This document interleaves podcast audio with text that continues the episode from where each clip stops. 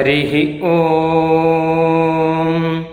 वषट्ते विष्णवास आकृणोमि तन्मे जुषस्व शिपिविष्ट हव्यम् वर्धन्तु त्वा सुष्ठुतयो गिरो मे यूयं पात स्वस्तिभिः सदा नः हरिः ॐ பரமைகாந்தி பாகவதர்களுக்கு பிரணாமத்தை தெரிவித்துக் கொண்டு இன்றைய வேத உபதேசத்தில் பிரஜாதந்தும் மா வியவச்சேதி என்கிற தலைப்பில் சில விஷயத்தை தெரிவிக்கிறேன்.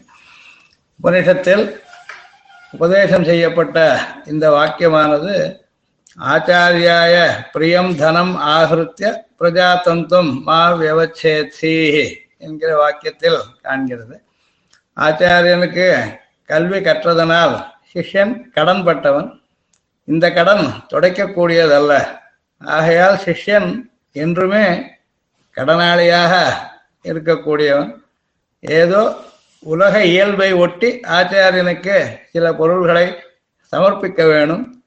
போதுமான அளவு கொடுத்ததாக தன்னை நினைக்க பிராப்தன் அல்லன் ஆச்சாரியனுக்கு பிரீத்தி செய்து ஆச்சாரிய கைங்கரியத்தில் நமது பங்கு இழவாது ஒழிந்தோம் என்று சிறிது உகப்புக்கு மட்டும் இடம் உண்டு இவ்வாறு செய்து முடித்து பிரஜையா பித்ருபியா என்னப்பட்ட பித்திருக்கடனை கழற்ற இல்லறம் புகுந்து பிரஜைகளை பெறுவாய் என்று இந்த வாக்கியம் சொல்கிறது. சந்ததி என்னும் தந்து தந்து என்பது நூல்.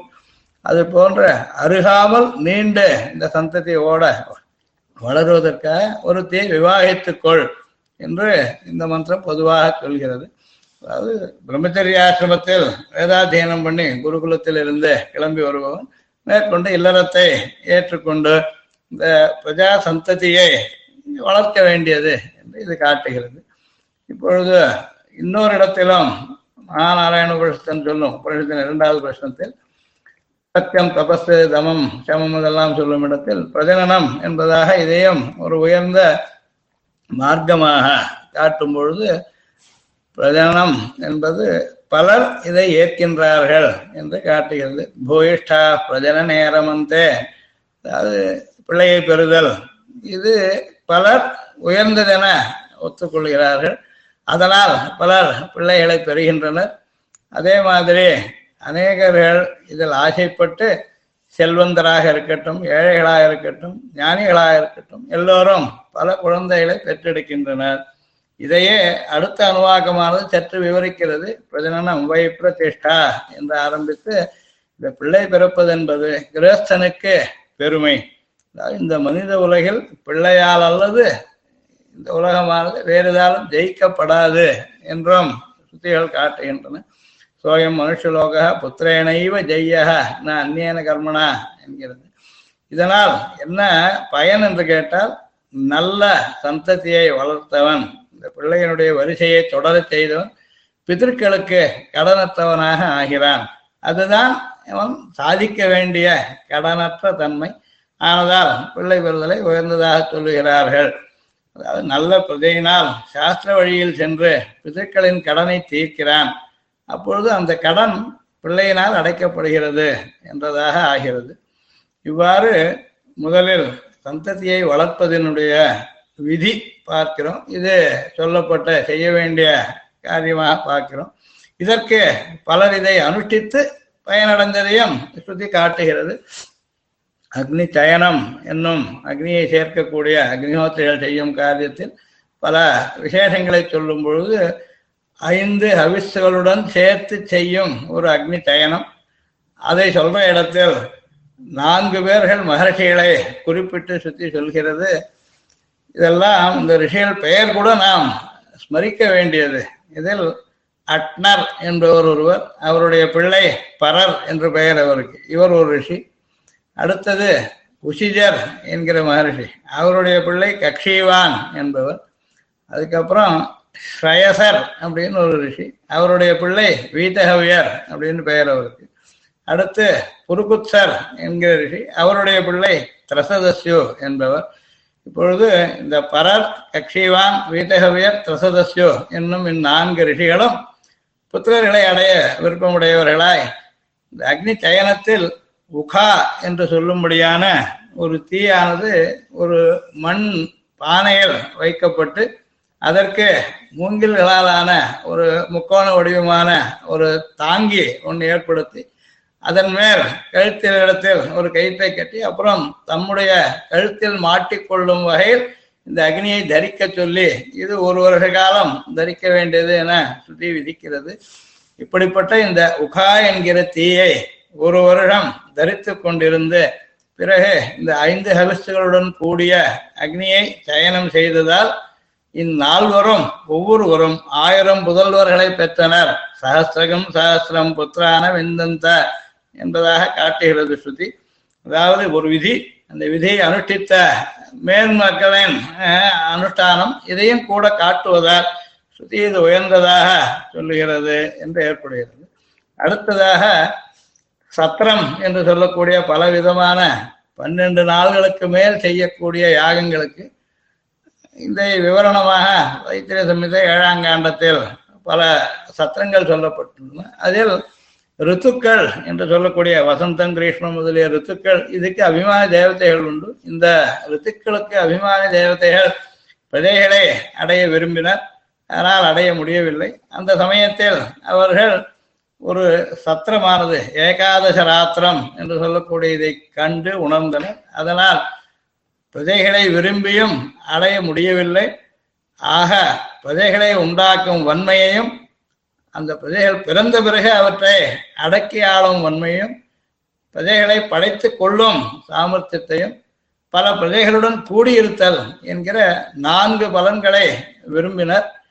அதுக்காக ஏகாதச ராத்திரம் என்கிற இந்த சத்திரத்தை கண்டுபிடித்து தேடி செய்து அந்நான்கு வகையான விருப்பங்களையும் இந்த ரித்து அபிமான தேவதைகள் அடைந்தனர்.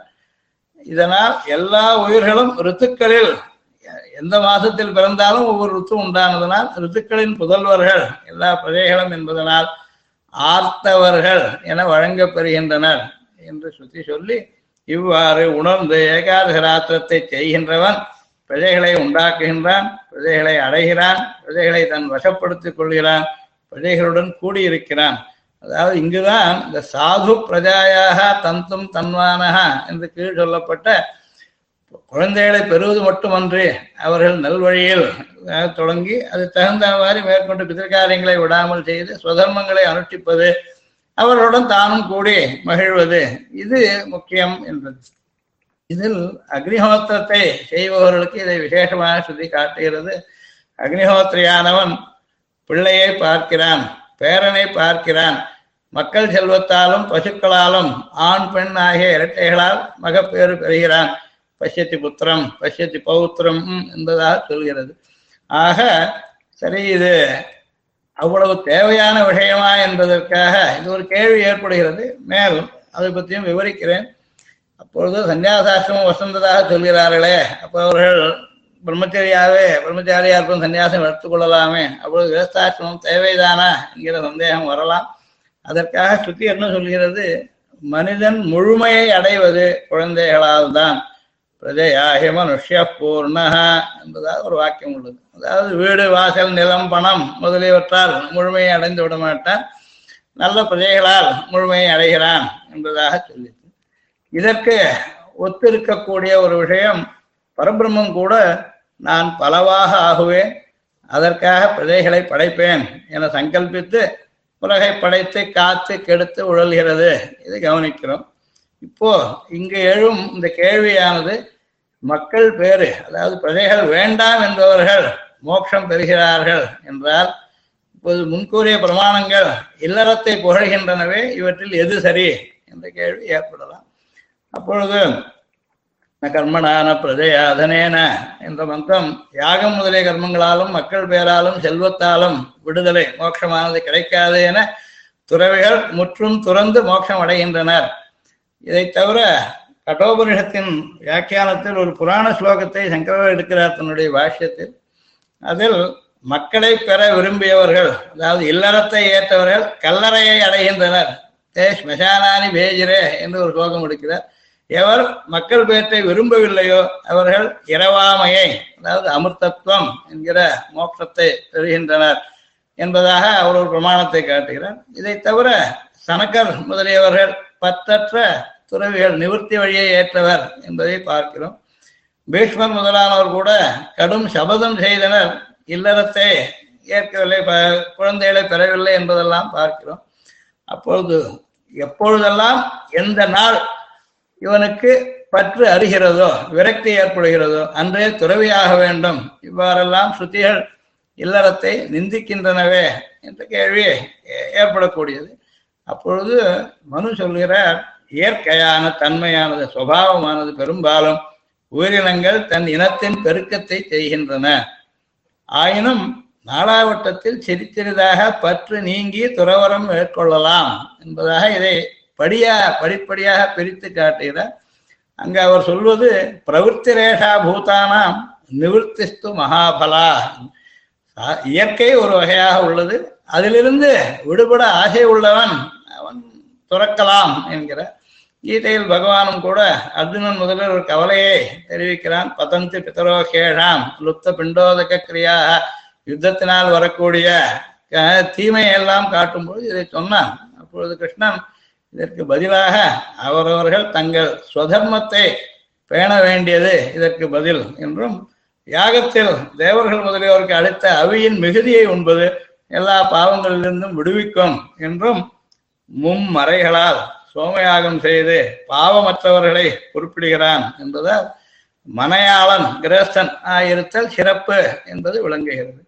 வேதம் படிக்கும் மாணவர் துறவிகள் பிரம்மச்சாரி சன்னியாசிகள் கூட கிரேஸ்தனை அண்டியிருப்பர் என்பது தெரிகிறது. ஆக ஆபஸ்தம்பர் நமக்கு சூத்திரத்தை சொல்லும் பொழுது அவர் ஒரு வாக்கியம் சொன்னார் அப்பிரமத்தாக ரக்ஷத தந்துமேதம் என்பதாக ஏ ஜனங்களே இந்த சந்ததியை ஜாக்கிரதையுடன் இருந்து ரட்சியுங்கள். உங்களுடைய க்ஷேத்திரத்தில் பிறருடைய விதையை விதைக்க இடமளிக்க வேண்டாம். ஏனெனில் பரலோக விஷயத்தில் விதை விதைத்தவனுக்கே புத்திர பாத்தியம் ஏற்படுகிறது. விவாகம் செய்து அடைந்த க்ஷேத்திரியானவன் நிஷ்பிரயோஜனமாக அந்த புத்திரனை அனுபவிக்கிறான். ஆகவே மக்கள் தொடரை ஜாக்கிரதையாக அருகாமல் பேண வேண்டும் என்பது கிடைக்கிறது. ஆழ்வார்களும் கூட ஆண்டாள் சொல்வது வாயும் நன்மக்களை பெற்று மகிழ்வரே என்று பலஸ்ருதியில் சொல்கிறார். மாயன் மணிவண்ணன் தாழ்பணியும் மக்களை பெறுவர்களே. இதுவும் பார்க்கிறோம். ஆழ்வாரும் நல்ல பதத்தால் மனைவாழ்வர் கொண்ட வெண்டேர் மக்களே என்றார். பெரியாழ்வார் இன்னும் ஒருபடி முன்பு போய் குலமுடை மாதவா கோவிந்தா என்று அழைத்தக்கால் நலமுடனார் அனந்தம் அன்னை நரகம்புகாள் என எல்லா நலங்களும் எம்பெருமான் தாழ்பணியம் சேய் செல்வம் என்றபடி தெரிகிறது. சடகோபா மாறா பராங்குசா என்று சில பிள்ளைகளுக்கு பேரிட்டு ஒருவன் அழைத்தது எம்பெருமானாருக்கும் உகந்ததாக பார்க்கிறோம். ஆக சத் சந்தானத்தை அடைந்து சுதர்மத்தை காக்க மிக உதவுவதால் சுவாமி தேசிகனும் ஒரு இடத்தில் துறவரமே துணிவார் துணுக்கத்தை இளந்துணிவோர் என்று சாதித்தார் ஆக எல்லா ஆசிரமங்களுக்கும் ஒத்தாசையான சத்கிரகஸ்தராக இருந்து பகவத் பாகவத கைங்கரியத்தை பிழையறச் செய்து உய்வோமாக. நிகமாந்த மகாதேசிகாய நமः. हरिः ॐ ब्रह्मप्रावादिष्म तन्नो माहासीत् ॐ शान्तिः शान्तिः शान्तिः ஹரிः ஓம் நாங்கள் வேதத்தை ஓதுகிறோம் வேதம் எங்களை கைவிடாமல் காப்பாற்றட்டும் ஸ்ரீமதே ராமானுஜாய நமகா